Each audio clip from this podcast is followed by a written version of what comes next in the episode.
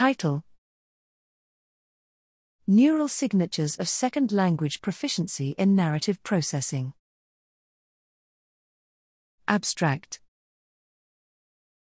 Making sense of speech in a second language relies on multiple abilities. Differences in brain activity related to proficiency in language tasks have often been attributed to processing demands.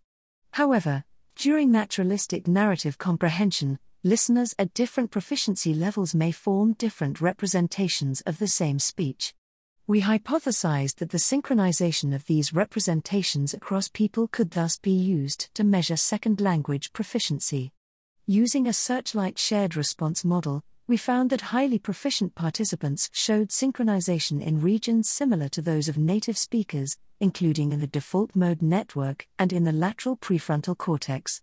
In contrast, participants with low proficiency showed more synchronization in auditory cortex and word level semantic processing areas in the temporal lobe. Moderate proficiency showed the greatest neural diversity, suggesting lower consistency in the source of this partial proficiency. Based on these synchronization differences, we were able to reliably classify the proficiency level or predict behavioral performance on an independent English test in held out participants, suggesting the identified neural systems represented proficiency sensitive information that was generalizable to other individuals.